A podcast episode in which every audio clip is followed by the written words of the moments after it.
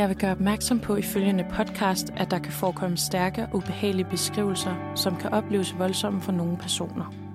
Hvis du eller en af dine nærmeste har psykiske udfordringer, kan du altid kontakte Psykiatrifonden for hjælp eller nogen at tale med via deres hjemmeside eller på telefon 39 25 25 25.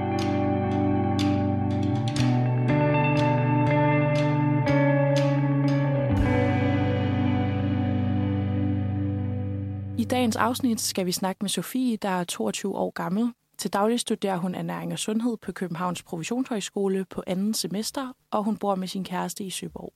Sofie har lidt af ortoreksi, som er en spiseforstyrrelse, hvor der er ekstrem fokus på sundhed og kost. Ortoreksi er ikke defineret som en selvstændig diagnose i dag, selvom der i Danmark er ca. 87.000 personer, der lider af ortoreksi. Det er lige fordelt imellem mænd og kvinder, hvilket er meget atypisk for en spiseforstyrrelse, som oftest rammer flest kvinder. Det starter oftest i teenageårene, hvor kropstanken fylder meget. Velkommen til, Sofie. Jo, tak. Kan du genkende dig selv i den her beskrivelse? Øh, rigtig meget. Ja. I det hele, faktisk. Ja. Ja. Okay, så var det i hvert fald ikke helt forkert. Øhm, men jeg vil starte med at høre, hvordan var din opvækst? ja, jamen jeg er vokset op i sådan yderkanten af Lyngby, øh, tæt på Budinge. Øh, så ja, lidt ude for København. Ja. Øhm, hos mine forældre, øh, som jeg har også en søster, en lille søster, øh, i et hus. Øh, og jeg gik på en folkeskole, der hedder Vadgård Skole, som var et lidt, øh, lidt tough sted. Øhm, ja, og der har jeg boet indtil jeg flyttede nu her i oktober måned øh, til Søborg, så relativt tæt på. Jeg er ikke, jeg er ikke sådan flået så langt væk. Nej. Hvordan var det hårdt at være i skolen? Der var et meget stort skæld mellem dem, der var der. Øhm, sådan klassemæssigt, nu ved jeg godt, vi ikke snakker så meget klasser mere, men trods alt, der var mange af dem, der var overgang over mig, som var lidt tof, øh, som sådan var meget tidligt ude med at drikke, og altså sådan, det var, ja, altså det var ligesom den skole, der var på nær øh, privatskolerne, og der var så til gengæld en del privatskoler, fordi der var ikke så mange, der ville have deres børn på den her skole, men den klasse, jeg gik i, var faktisk okay. Vi var sådan, vi stak lidt ud fra, øh, fra resten, men der var stadig en, altså, der var en del dårlige gruppedynamikker. Også i din klasse? Ja, også i min klasse. Okay. Øhm, kunne du mærke, sådan, at det påvirkede dig også, at de andre klasser var, som de var? Ja, det gjorde det helt klart. Altså, jeg var til hyggedruk første gang, i, jeg var lige startet 7. Altså, hvad var jeg nærmest ikke engang fyldt 14 med Wow. 9. klasserne, ikke? Fordi det var, sådan, det var det, man gjorde. Øhm, og sådan, det var også ligesom de fyre, man gerne ville sådan, være lidt sammen med. Det var de der 16-årige drenge, og det er altså, der er så stor forskel på, når man lige er fyldt 14, når man er 16, næsten 17 år, ikke? Ja, helt vildt meget. Ja, Det var en hård tid, lyder det som om. Ja, både og. Altså, jeg Mm. tror, det var... Generelt havde vi det ret godt, men der var også ting, der var, der var lidt hårde. Der var også en del mobning og sådan noget, der... Var det noget, der gik ud over dig, eller var det de andre i klassen? Mm, jo, jeg tror, jeg blev lidt mobbet, at de, øh, da jeg gik i sådan noget syvende af, af 9. klasserne, fordi jeg så slet med drengene derfra og sådan noget. Så var der mange af pigerne, det kunne de ikke. Det synes de ikke var så fedt. Det, der var lige nogle tidspunkter, hvor det var lidt ubehageligt. Okay. Og sådan, øh, hvor der blev råbt lidt af på gangene, og sådan... Ja, Ja, det lyder ikke så rart. ej, det var det heller ikke. Nej, men havde du venner i den klasse, du gik i? Ja, ja, vi var en kæmpe stor pigegruppe, og jeg tror også, det var et af problemerne, fordi vi var så mange, der... Så var der nogen, der sås privat, og nogle andre, der ikke lige kom med, og... Ja, og så var vi så tre piger, hvor det var sådan en klassisk trekantsdrama. Hvad med din familie? Øhm, hvordan var den? Altså, er du vokset op i, sådan, hvad man kan betegne som en kernefamilie, eller? Rigtig meget kernefamilie. Altså, ja, vi er jo som sagt mine forældre og min lille søster, øh, og så har vi haft øh, kat, og vi har hund nu, eller de har hund nu. Øhm, og det var bare altså, helt almindelig, meget tryg opvækst. Altså, Ja, så intet, der stak ud der, som du kan komme i tanke nej, overhovedet ikke. Hvornår begyndte du så at kunne mærke, at der ligesom skete en forandring i dit sind? det er klart, da man blev teenager og blev opmærksom på, at der var et andet blik, specielt et maskulint blik på en, øhm, der begyndte jeg at kigge på mig selv med nogle andre øjne. Men i forhold til ligesom sådan meget kropsbevidsthed, det var omkring, jeg blev konfirmeret, hvor at jeg ville stå skarpt til dagen, og sådan, øh, jeg vil gerne have ren hud, og sådan, det har man jo bare ikke, når man er 15 år gammel. Altså, øhm, men, men det vil jeg gerne, og jeg vil godt lige, altså, jeg vil gerne se godt ud. Det var der, hvor det virkelig sådan, jeg fik også spraytan, kan jeg huske, og jeg fik sat vipper på og sådan noget, så det var jo ikke kun skidt, men det var ligesom der, det virkelig begyndte at sådan der begyndte jeg at tænke meget over, hvordan jeg så ud.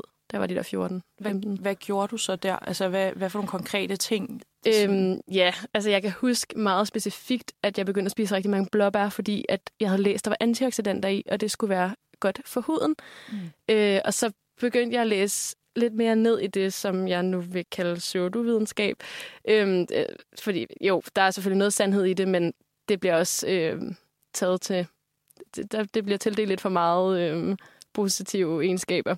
Mm. Øhm, men der kan jeg huske, at jeg begyndte at spise sindssygt mange blåbær, og jeg kan huske, at jeg blev meget opmærksom på, at jeg skulle drikke meget vand og sådan noget. Det var meget det der med at sådan, altså især min hud, at jeg sådan skulle stå, at den skulle være flot, ikke? Jo, øhm, du skulle rense ud, lyder det næsten Ja, det var sådan en detox-mentalitet allerede på det tidspunkt. Øh, det handlede bare ikke så meget om min krop på det tidspunkt. Sådan. Havde du det fint med din krop der, eller var du allerede begyndt at tænke dårligt om den? Jeg tror faktisk, jeg havde det okay med den der, fordi jeg var sådan jeg var ikke den første til at udvikle mig i min klasse, men jeg var heller ikke den sidste. Så sådan, jeg, jeg stod egentlig og var et sted, hvor jeg var sådan, jeg ser, jeg ser meget godt ud. Jeg ser, sådan, jeg ser moden ud, synes jeg, på det mm. tidspunkt. Okay, så du er sådan midt imellem, sådan der, hvor man egentlig gerne vil ligge? Ja, det okay. synes jeg. Hvad, lagde dine forældre mærke til, at du begyndte at spise blåbær og drikke rigtig meget vand, eller gjorde du det lidt mere i smug? Mm, ja, det ved jeg faktisk ikke. Det har vi faktisk ikke snakket så meget om på det tidspunkt. Altså, jeg tror først, det var et års tid senere, at det virkelig lagde mærke til det. Jeg tror, at det der starten, hvor jeg bare sådan ændrede min kost lidt, der tror, tror jeg bare, de tænkte, nå, fedt, fedt for hende. Eller, ja. Hvad skete der så øh, i løbet af det år, hvor dine forældre så begyndte så at lægge mærke til, at der kom også nogle forandringer? Ja, der begyndte jeg at, altså, jeg kan især huske fra øh, januar måned, efter jeg blev konfirmeret, så det var i januar 2016, der synes jeg, jeg var blevet lidt tyk hen over julen. Jeg tror i virkeligheden bare, det var, fordi jeg havde læst, at man godt kunne tage nogle kilo på, og så tænkte jeg, at det gælder sikkert også mig. Der gik jeg på proteinkur, fordi at det læste jeg var det mest effektive for at smide de der øh, øh julekilo. Øhm, og der blev min kost altså, så restriktiv, som den jo gør på en kur. Øhm, og det var som om efter det, der var det ligesom bare åbnet en dør, jeg ikke rigtig kunne gå tilbage øh, ud af. Så der tror jeg, at mine forældre, der lagde de mærke til, at min kost, den ændrede sig ret meget, ikke? Fra bare at være, ville være sundere, til pludselig at være sådan en rimelig restriktiv. Havde du fortalt dine forældre sådan, jeg vil kun spise de her ting, eller jeg vil kun have det her til aftensmad, eller hvordan foregik det? ikke i starten. I starten, der var det sådan noget med, der havde jeg bare mine egne øh, regler og tanker omkring, hvordan jeg skulle spise, men mine forældre, de fandt først ud af det, når vi ligesom nåede til aftensmåltidet, og de så serverede noget, som jeg ikke ville have, fordi på det tidspunkt var jeg heller ikke helt klar over, hvilke regler der galt.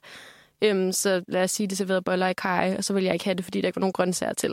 Og så kunne vi have en mega diskussion over det, og det stod på i, i nogle måneder faktisk, hvor at det var først ligesom, da, da de havde lavet mad, eller da de skulle til at finde på mad, da vi sad sammen og diskuterede, hvad vi skulle have til aftensmad, at, at der kunne de godt finde ud af, at der, der blev ligesom færre og færre fødevarer, jeg ville spise de fandt ligesom stille og roligt ud af, at der var måske et problem her. Det tror jeg, ja. Kan du huske, om de kom til dig og sagde på et tidspunkt, er der noget galt, Sofie? Øhm, nej, jeg tror faktisk, jeg kom først selv. Okay. Øh, jeg kan huske en dag, jeg sagde til min mor, øh, jeg havde den der klassiske LifeSum-app, ja. som jeg tastede ind på, øh, hvad jeg spiste. Og så en dag, der havde jeg spist sådan noget det havde jeg gjort i en periode, hvor jeg havde spist noget 700 kalorier, ikke? Og så kan jeg huske, at jeg kom til min mor og var sådan, jeg tror faktisk, der er noget galt. Jeg tror ikke, det er helt sådan. Jeg kunne godt se, det så helt vanvittigt ud, men, men jeg var sådan, jeg var rimelig tilfreds over det. Ja. Og så var hun sådan, okay, vi vidste ikke, det stod så galt til. Altså, de vidste godt, at jeg var blevet opmærksom på min kost, men de vidste ligesom ikke, at det var altså, helt dernede indtag. Nej, og til de uerfarne lyttere, hvor mange kalorier er det så, man som pige skal have om dagen? Gerne omkring 2.000 kalorier. Ja, ja, så det er rigtig lidt, at ja. du har spist. Ja, ja. Men uh, du kunne mærke, at det, der var noget galt, selvom du egentlig var tilfreds med det her resultat, du havde fået. Ja, jeg kunne godt, jeg kunne godt sætte det lidt i perspektiv. Der er heldigvis, vil jeg sige, meget sådan metatænkende. Jeg kunne godt se, at det var ikke almindeligt, at jeg synes, at det var fedt at nå så lavt ned i kalorieindtag. Hvad med dine venner? Kunne de se, at der skete en forskel, eller øh, havde de det på samme måde som dig? Øhm, altså, der var faktisk ikke så mange, som, som havde det på samme måde. Det var faktisk en meget sådan, sund øh, klasse og kultur på den måde, men, men der var rigtig mange, der begyndte at tage meget afstand fra mig, fordi at jeg begyndte at kommentere på, hvad de spiste. Jeg kan huske sådan noget med, så, så var der nogen, der købte en kanelsnegl, og så kommenterede jeg, ej, den kunne jeg godt nok ikke spise, den der. Ligesom for at for at retfærdiggøre over for mig selv, hvordan, at, hvordan jeg havde det. Og der, øhm, der begyndte jeg at kommentere på det der. Der holdt vi faktisk et pigemøde, som man jo gjorde dengang. Ja. Øhm, hvor at jeg øh, blev konfronteret med det af øh, 10 piger, der sad og kiggede på mig og var sure over, at jeg kommenterede på deres mad. Og jeg sad jo bare og tænkte, jamen, jeg, jeg har en spiseforstyrrelse, men det, det, kunne jeg ikke, det, det havde jeg ikke lyst til at fortælle der.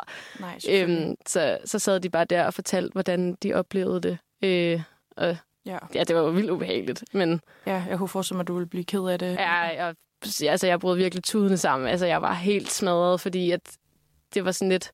Jeg tror også, jeg havde lidt prøvet at snyde mig selv og, og fortælle mig selv, at så galt var det heller ikke. Altså, ja. Og så blev jeg virkelig konfronteret med det der, ikke? Var det sådan lidt en turning point for dig, faktisk? Jeg tror, det var det, jeg begyndte at tage det seriøst og tænke, okay, jeg er nødt til at... Altså, der er noget her, som ikke er, som det skal være.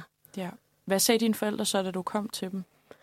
Øhm, de reagerede med, at øh, de sagde, at du skal til en læge, og så må vi se, hvad de kan gøre. Og så fik jeg at vide af min læge, at der var ikke rigtig noget, de kunne henvise mig til, fordi der fandtes ikke rigtig en diagnose for det, jeg fejlede, så jeg kunne komme til en psykolog. Øhm, og så blev jeg så henvist til en eller anden offentlig psykolog, som overhovedet ikke havde noget med spiseforstyrrelser at gøre. Øhm, mens det var sådan noget øh, markeds eller andet psykolog, så han havde sad med alle mulige mekanismer omkring arbejdspladser, hvor jeg sad der som Okay. 15-årig og tænkte, jamen, Og det var din læge, der henviste dig til den? ja, det var det. Okay. Hvor hurtigt gik det? Henvisningen, ja, det gik ret hurtigt, men jeg føler også lidt bare, at han var den første og den bedste. Han var bare den, der var ledig. Ja, det lyder Øhm, lidt sådan i hvert fald. Ja, men jeg kom også igennem et eller andet miniforløb, hvor jeg bare kom igennem sådan en skræmmekampagne, et eller andet kommunalt også, hvor jeg bare fik at vide, at det lød som om, jeg skulle ind på den lukkede nærmest, ikke? hvor at jeg var sådan, okay, jeg tør da ikke søge noget hjælp, hvis det er det her, jeg bliver mødt med. Okay, hvad, hvad var det for en form for... Jamen, det var også igennem lægen, der, der tilbød, der var et eller andet, øhm, et eller andet rådgivning, man kunne komme til øh, på Lyngby Bibliotek, eller sådan, hvor, men hvor at jeg bare blev mødt af en, ja, hun har måske også været psykolog, hvor hun sagde, okay, det her, det er helt ude af skide, du skal have noget seriøs hjælp. Okay, Ja. ja. det er jo også lidt ubehageligt, når man lige er startet. Ja, sådan- det er lidt ubehageligt at blive mødt af. ja, det lyder ikke rart. Nej. Men så kom du så til psykolog, og så Ja. ja. hos ham her. Hvor lang tid gik du der? Jeg var der to gange. Første gang, så kom jeg hjem og tænkte, det her, det dur ikke. Og så tænkte jeg, jeg prøver lige at give det et skud, og så kom jeg hjem, og så var jeg bare sådan, no. Og det sagde jeg så til mine forældre. Øhm, og så, øh, så gik de bare i gang med at finde noget behandling, øh, og fandt så en, øh, hvad hun, psykoterapeut og klinisk diætist, Mhm. Christina Bendix, som jeg så startede hos ret kort tid efter. Min mor tog et opkald med hende, og så var hun sådan, okay, vi skal i gang i en snak. Ja, og det er privat. Det er privat, ja. Ja, okay. Hvornår startede du så på det? Det har været i sommeren 17, eller noget af den stil. Og hvor lang tid gik du der, og hvad, hvad lavede I i det forløb? Ja, altså, jeg har nærmest gået der alt den tid, jeg har, fordi jeg har været syg. Altså, fordi hun specialiserer sig ikke inden for autoreksi. Det er der ikke rigtig nogen, der gør i Danmark. Øhm, så hun er meget på anoreksi og bulimi, og man kan sige, at der er mange ting, der går igen. Men det, der ligesom adskiller autoreksi, det er, at der også er OCD indover. Og den del var hun ligesom ikke kompetent til. Mm. Øhm, så jeg gik der nærmest... Altså, jeg havde nogle meget intensive forløb i starten, hvor det handlede meget om, at jeg skulle have nok at spise. Altså, jeg skulle op på et kalorieindtag, som, altså, som jeg kunne overleve på nærmest, ikke? Var du Øhm. blevet undervægtig her?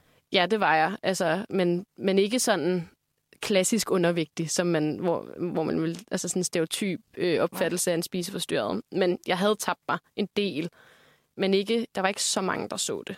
Nej, okay. Jeg frøs jo, og jeg var syg hele tiden, og altså, der var, altså, jeg tabte mit hår, og altså, det var virkelig sådan, Ja, okay, så der var en masse fysiske tegn, der også viste. Altså, Ja. det var ikke bare, om jeg har tabt to kilo, men det var Nej. også, ja. Men ja, ja så det, altså, det var jo virkelig bare sådan øh, underernæring, fejlernæring, meget, meget ensidig kost, ikke? Så det fik jeg en masse hjælp til i starten. Og så havde, var der en lang periode, hvor vi faktisk ikke... Vi sås, og vi samlede op, og jeg rykkede mig. Men det var ikke sådan med henblik på at komme ud af min spiseforstyrrelse. Det var mere for at tage på, eller hvordan? Ja, altså det var mere for at tage på, og det var for at sådan... Jeg tror, fra Christinas side var det jo at få mig øh, rask. Men fra mit eget perspektiv var det bare at, at ligesom være i gang med at gøre noget, men det var egentlig ikke, fordi jeg ikke ville være syg. Jeg Nej. ville egentlig gerne blive lidt i det.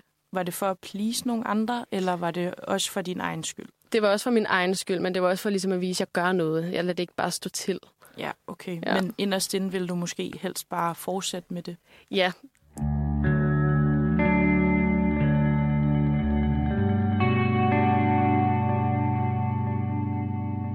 Hvis vi lige skal sådan dykke ned i sådan diagnosen og sådan, hvad spiste du så på en dag? Hvad, hvad var dine regler? Ja, hvad var mine Ja. regler ikke? Ja. Altså, det var virkelig... øh, Altså, det kommer også an på, hvornår. Øhm, fordi det har været sådan, det har skiftet rigtig meget, hvad mine regler var. Og så er der også kommet alt muligt senere hen med træning og bevægelse. Og så sådan... Det, men det er som om, der har ligesom været sådan... Altså, alt, hvad du hører og læser omkring madmyter, eller bare generelt... Øhm, øh, det kunne også være sådan noget fra, altså fra Fødevarestyrelsen, hvis der så står, at man skal mindske indtaget af øh, tilsat sukker, så, så vil det i mit hoved så være intet sukker. Altså, så det var sådan lav kulhydrat diæt, øh, høj protein, lav fedt, øh, og altså, det var meget sådan, det var, altså på et tidspunkt, så, så var det sådan noget med, sådan om morgenen måtte jeg, måtte jeg spise 10 mandler og fire paranødder og halvanden deciliter skyr, og så måtte jeg ikke spise noget igen før til frokost, men jeg ville gerne have frokost, fordi jeg vidste, at man skulle spise tre gange om dagen. Mm. Så jeg sprang det ikke over, fordi det var usundt. Og så spiste jeg jo så en eller anden altså, salat med nærmest ingenting i, og så måske nogle rejer, fordi at så var der masse protein i, men der var få øh, kalorier i. Øhm, og så ville jeg så vente til aftensmaden, hvor det også var, ville være en eller anden skrabet udgave af en eller anden ret. Altså virkelig sådan noget spidskålslasagne, eller sådan noget, hvor at lasagnepladen er udskiftet med spidskål og den, altså, den mest fedtfattige ost, og altså virkelig sådan slanke mad, eller sådan, det ville jeg bare spise til alle måltider, altid, og jeg var altså ikke overvægtig. Nej, det var også et af de næste spørgsmål, jeg havde. Ja. Om du følte, at du var overvægtig, men egentlig ikke var det. Jeg tror ikke, jeg vidste, at jeg spiste noget, der var et slankekur. Altså, jeg tror ikke, jeg var bevidst om, at det var diætmad egentlig.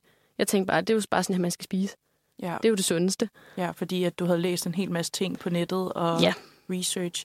Hvad med dine forældre, da de laver mad og sådan noget? Har du så lavet din egen mad, eller hvad gjorde du til aftensmad, når du skulle spise med dem? Mm, vi havde en lang periode, hvor at vi jo slog os omkring, hvordan vi lige skulle gribe det an, fordi jeg ville ikke have det mad, de lavede. Så jeg tror egentlig bare, at jeg begyndte at lave mad lidt til mig og min kæreste, og så begyndte jeg at lave mad til dem også. Og så var jeg bare den, der lavede mad. Okay, så Ja. du tog faktisk helt over. Ja, Hvad sagde din familie til det? Tænkte de bare om lækkert, og det var sundt og rart, eller Det tror kunne jeg. godt se, at der var måske noget mere i det? jeg ved, at de godt kunne se, i hvert fald på bagkant, men det er jo også det med ortoreksi, at mange synes bare, det ser ud, som om man lever sundt. Altså sådan, ja. og, og man bliver også meget god til at skjule det over for andre. Og man kan forklare sig ud af rigtig mange ting. Og, og altså, hvorfor skal du ikke have noget brød til? Og så sidder man der, nå, men det er fordi, at min mave, og jeg reagerer, og gluten, og så har man alle mulige gode forklaringer, og så tænker alle bare, nå, jamen okay, Ja, ja. det giver mening. Fordi at vi alle sammen er pumpet ind med sundhedstips og facts Ja. og fra alle sider i Yes. verden lige nu. Ja. Altså sådan, så det er klart, at man bare tænker, nå, men hun lever jo bare sundt. Præcis. Du gik i det her forløb. Hvad skete der så, efter du havde været med hende? jeg gik jo så hos hende og, og holdt også en lang pause faktisk, fordi jeg synes, jeg var nået til et ret godt sted. Og det viser sig så, at jeg ikke var nået til et særligt godt sted, men jeg bare havde lært at kontrollere meget omkring mig, og manipulerede faktisk også bare lidt mig selv, tror jeg. Mm. Og så genoptog jeg så, altså vi havde sådan samtaler måske en gang hver anden måned over en længere periode. Bare lige sådan for at, at catch up nærmest, ikke? Øhm, og vi havde sådan en aftale om, at jeg bare skrev.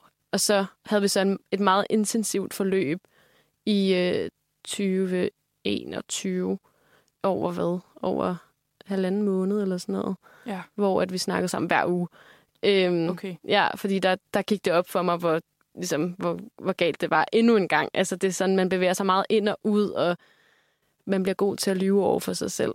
Ja, det Ja. kan jeg godt forestille mig. Løg du også for hende? Eller? Ja, det har jeg jo så gjort. ja, fordi hun troede, at du var i bedring og havde Ja. det godt. Ja. Og jamen, jeg tror også virkelig, at hun virkelig kom lidt til kort med, med noget af det, fordi at det netop er ortoreksi, og meget den tilgang, hun ligesom brugte, det er sådan en, hvor man prøver at bryde ned og prøver at tage fat i en regel og siger, okay, men hvad, hvad sker der, hvis du, øh, hvis du spiser øh, 11 mandler, lad os sige det, ikke?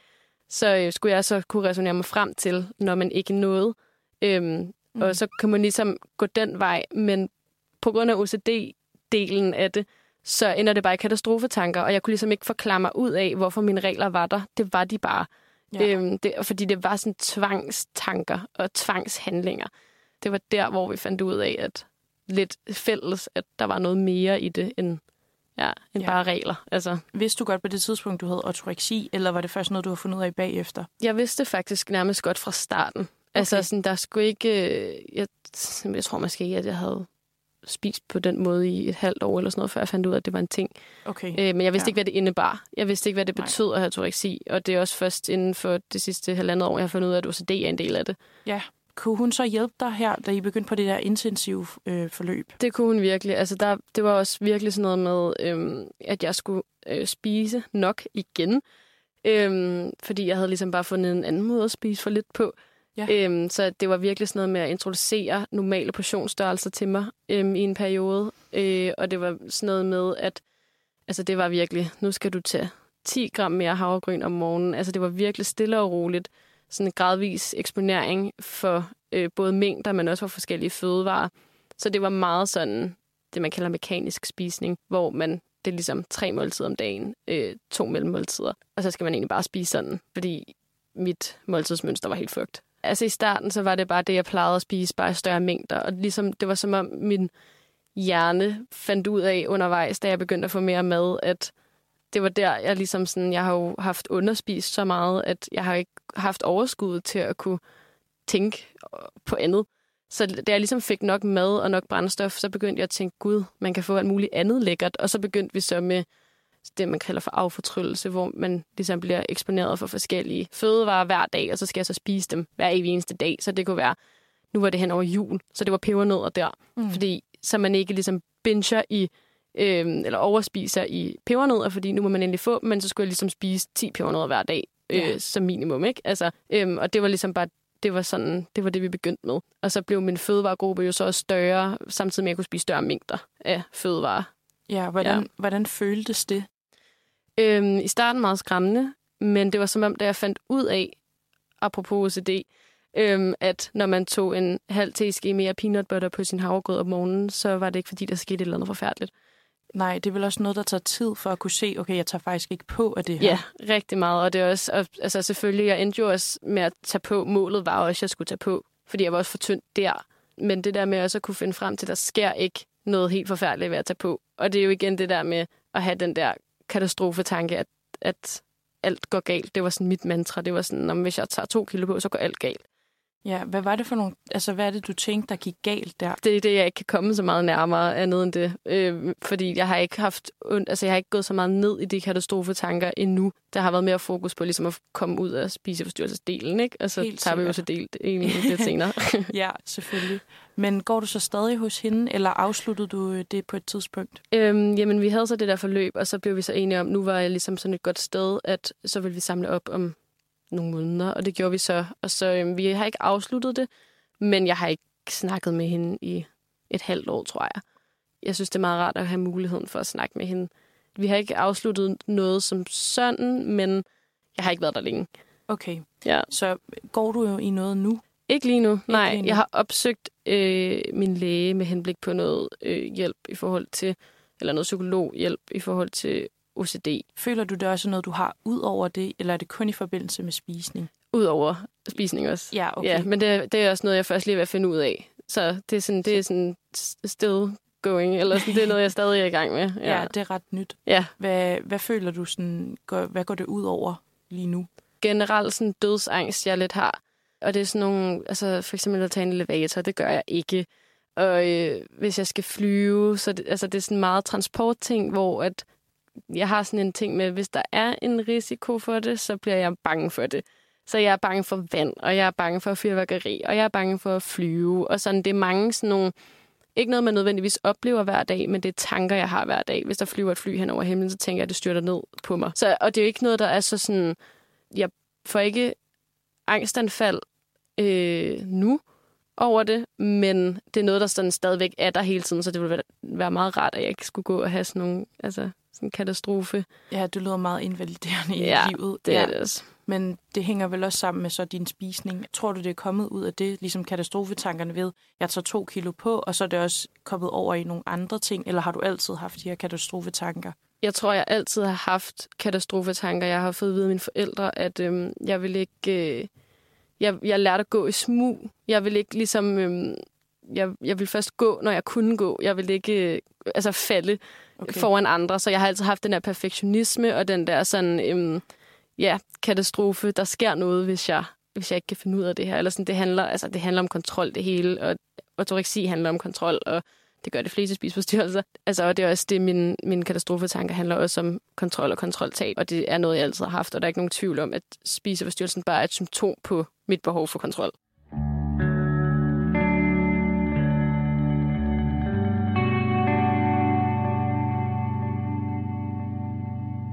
Altså dit studie, det tænker jeg jo kunne være en stor trigger for din spiseforstyrrelse.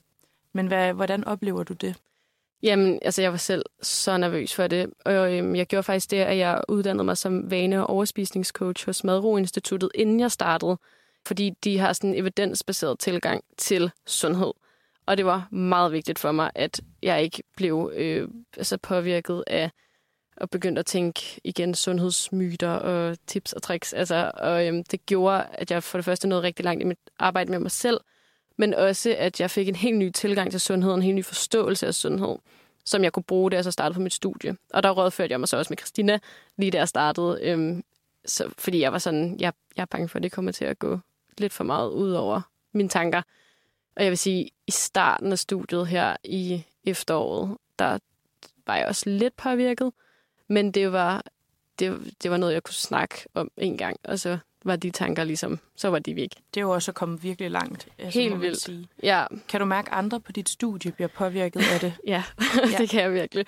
Og jeg kan også godt mærke, at jeg har også kunne, nu skal jeg jo selvfølgelig ikke diagnostisere nogen, men man kan godt se, at der er en tendens til øhm, at være meget optaget af sundhed, og også tegn på atoreksi hos flere af mine medstuderende. Jeg ved også, at der er et par stykker, som øh, har haft en spiseforstyrrelse.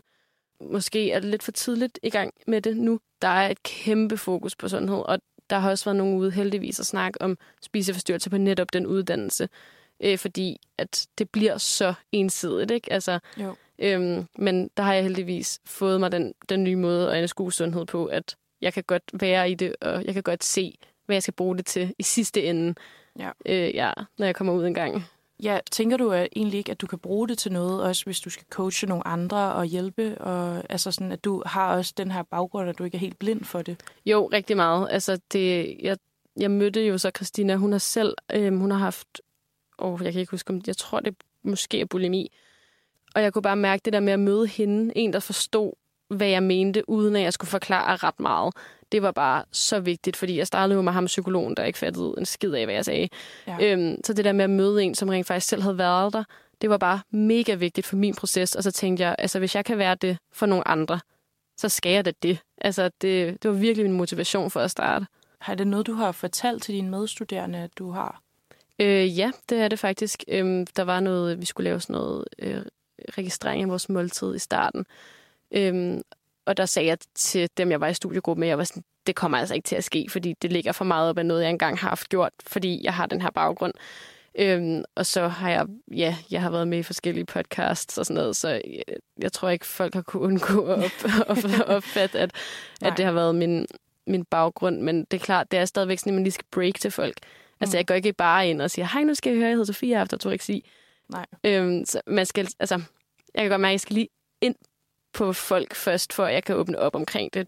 Jeg synes også, det giver mening, men, men, men når jeg så også har været her og til andre steder og snakke om det, og øhm, har, har skrevet en, en artikel på Girl Talks, og så, og så ser folk det, øh, og så tænker man, ved I egentlig overhovedet, at, at det her er min virkelighed, ikke? Fordi ja. så har man måske ikke lige fået sagt det. Præcis. Men de ved det godt nu. Hvordan føler du, folk reagerer, når du fortæller det? Virkelig positivt i forhold til, at Altså, de synes, det er sejt, jeg siger det, og fedt, at jeg er åben omkring det, og der er virkelig mange, som enten selv har oplevet altså symptomerne på ortoreksi, eller som kender nogen, som muligvis fejler det. Der er mange, der enten kan genkende det selv, eller som kan se andre i det. Og det er jo bare altså, fedt, at man kan åbne en samtale omkring det. Helt sikkert. Du føler ikke, der er nogen, der har givet dig en negativ reaktion eller noget på det?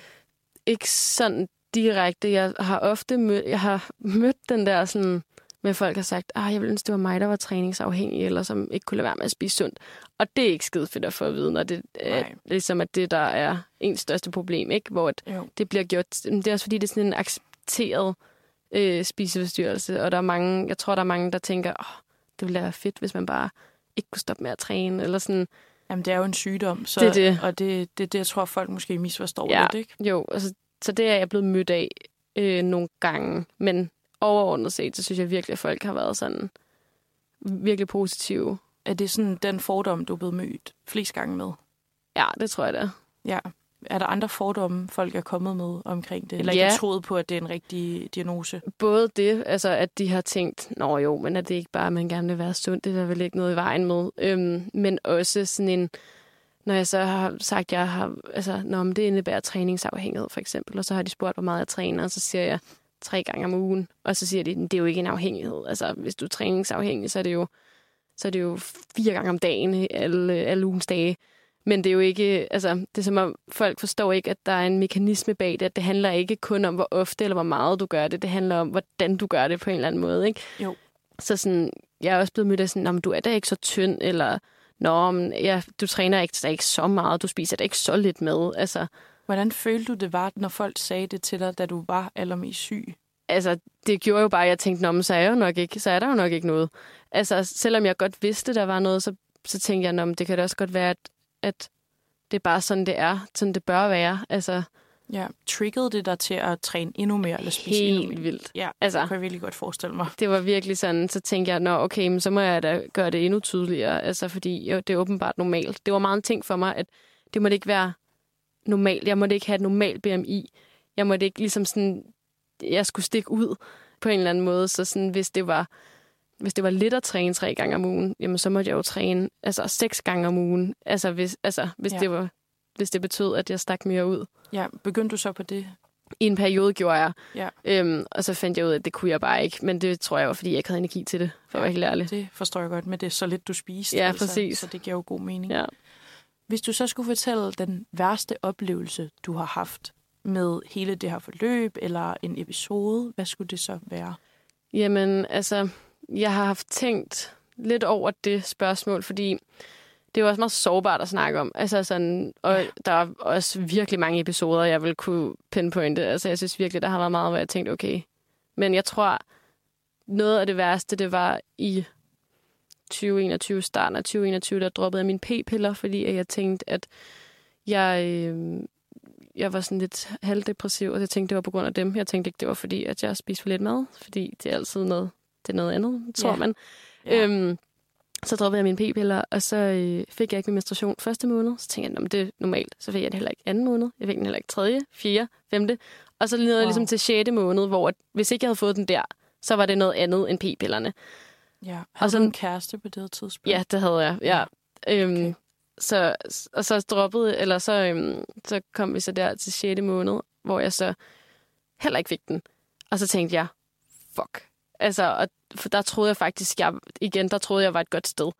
Fordi normalt, så hvis ikke man får sin menstruation, når man øh, spiser meget lidt, eller træner rigtig meget, øhm, så det er ikke et, øh, Det er ikke et sundhedstegn. det er virkelig ikke et sundhedstegn, og det er sådan, der fandt jeg ligesom ud af, at okay, jeg er mere påvirket af det, end jeg egentlig gik og troede på en eller anden måde, fordi man kan bilde sig selv nok så meget ind, men, ja. men, men der vidste jeg ligesom godt, okay, nu, øh, nu skal jeg til at gøre noget ved det her, og der, der levede jeg også virkelig, altså jeg sad aldrig stille, jeg gik ture og løb ture og cyklede rundt, og jeg spiste ingenting, og jeg havde et meget aktivt arbejde i en vuggestue, og ja. Altså, det var sådan, det var, jeg var også flere episoder, da jeg arbejdede i den vuggestue, hvor at jeg blev mega svimmel om at tage hjem, og jeg var jo mega syg hele tiden, fordi jeg havde det dårligste immunforsvar, ikke? Øh, men det havde jeg ikke øh, selv skrevet, min, mit lave øh, madindtag. Men det vidste jeg så godt med den menstruation, at øh, det var derfor. Okay, ja, så det, det kunne du godt rent faktisk se. Okay, det må være på grund af det her. Ja. ja, og det var så også det, der så endte med at blive min motivation for ligesom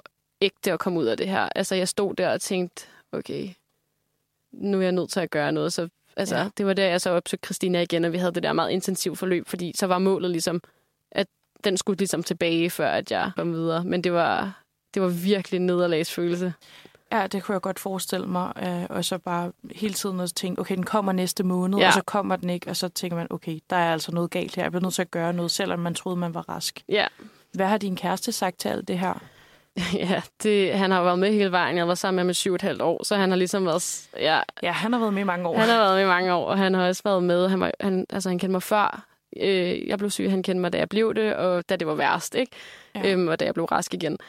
Øhm, så sådan, jeg, jeg tror, han har ikke vidst, det har vi har haft snakket om det her sådan efterfølgende, han har ikke vidst, hvor påvirket han har været af det, og han har okay. måske heller ikke helt vidst, hvor påvirket jeg har været, for jeg er meget god til at tage det ind i mig selv. Altså selvom jeg godt kunne blive vred og sådan noget, og blive ked af det, så gik jeg med meget af det selv. Og sådan, selvom jeg også delte meget ud, så var der stadig meget, jeg holdt tilbage. Ja, Så sådan, jeg tror, han, han har ikke været så påvirket, eller han har været mere påvirket af det, end han troede, men det har ikke fyldt så meget, da vi så var kærester.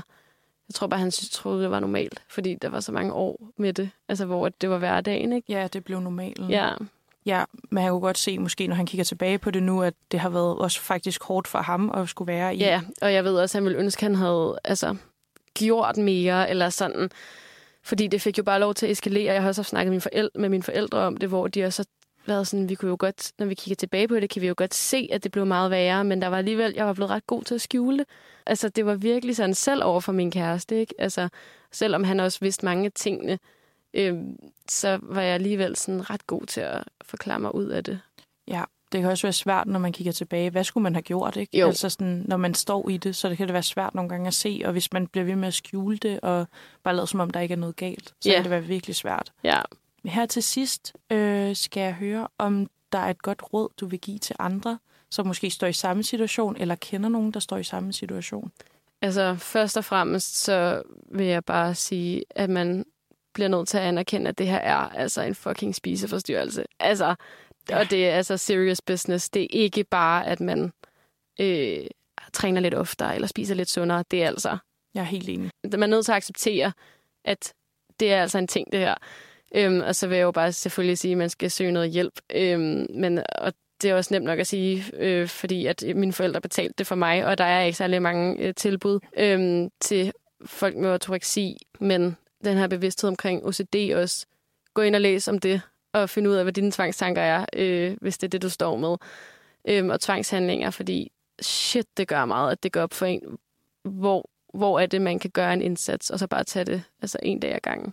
Det er et rigtig godt råd, vil jeg Jo, sige. tak. Ja, tusind tak, fordi du ville være med. Det var rigtig dejligt og rigtig spændende at høre din historie, og jeg håber, det kan give noget til lytterne, og det gav i hvert fald rigtig meget for mig. Fedt, dejligt at høre. Ja, tak for det. Mit navn er Adam Rie Paven Barbæk, og du har lyttet til Indeni Udefra.